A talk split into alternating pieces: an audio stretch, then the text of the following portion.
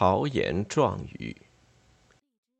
随想录到第三十篇为止，我已编成第一集，并且给每篇加上小标题，将在一九七九年内刊行。今后每年编印一集，一直到一九八四年。第三十一以下各篇。三十或者四十篇左右，将收在第二集内。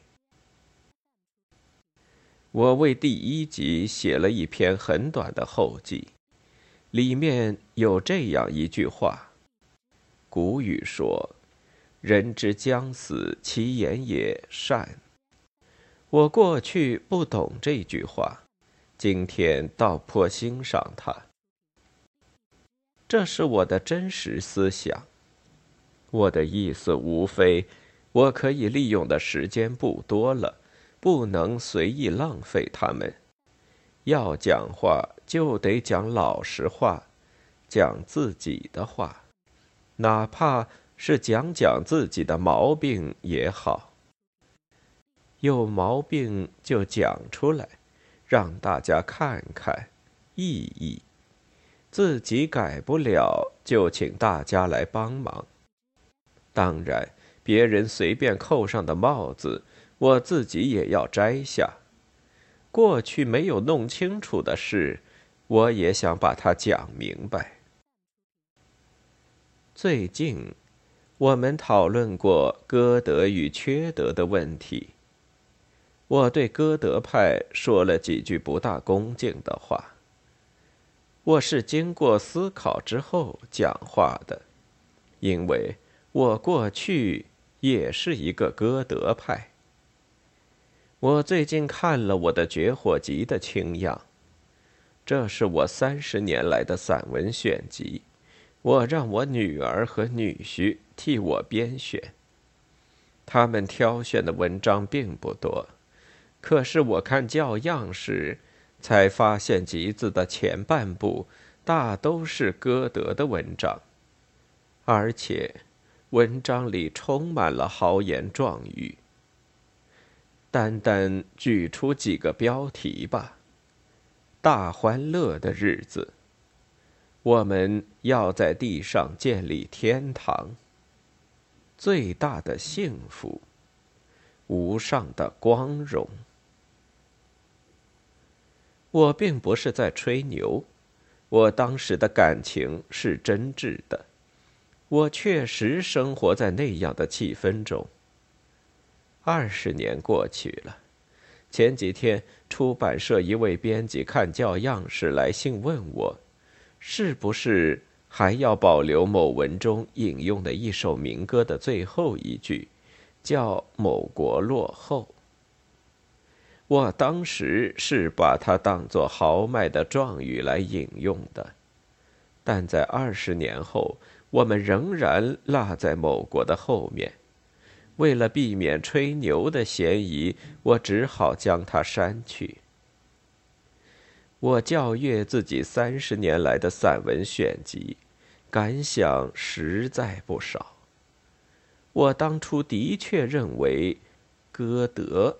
可以鼓舞人们前进，多讲成绩可以振奋人心，却没有想到好听的话越讲越多，一旦过了头就不可收拾，一旦成了习惯就上了瘾，不说空话反而日子难过。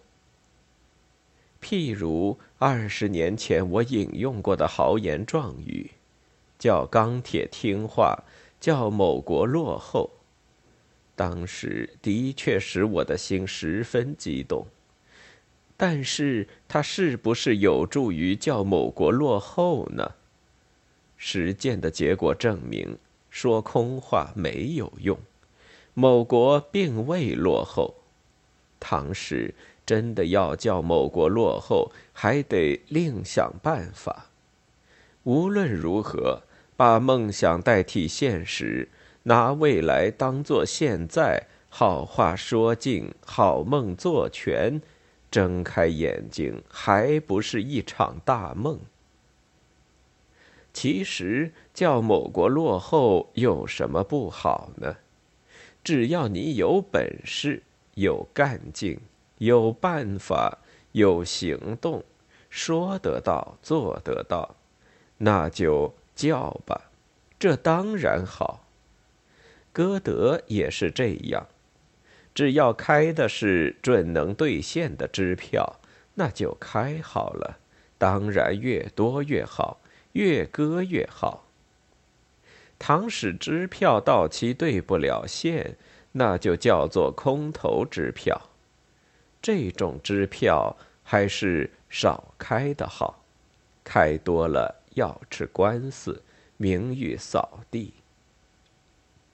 我二十多年前写文章喜欢引用豪言壮语，我觉得没有什么不好。但今天再引用同样的豪言壮语，别人就会说我在吹牛了。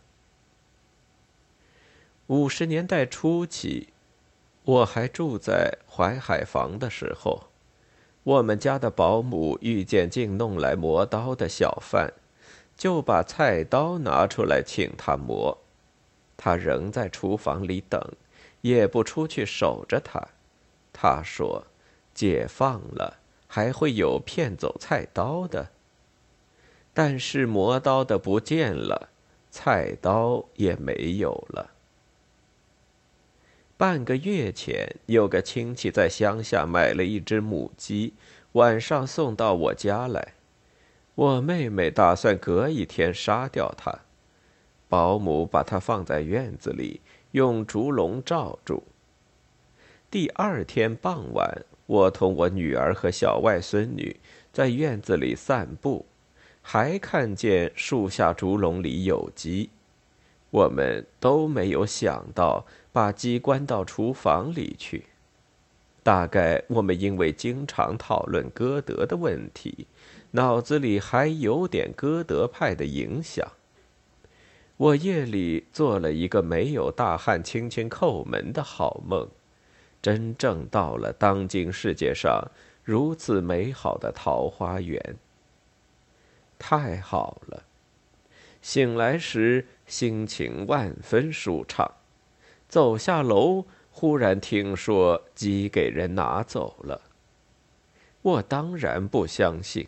因为我还沉醉在桃花源的美梦中，可是鸡却不会回来了。给偷了一只鸡，损失并不大。遗憾的是，这以后我再也不好意思做美梦了。梦的确是好梦，但梦醒之后，我反而感到了空虚。现在我才明白。还是少说空话，埋头实干的好。一九七九年九月十二日。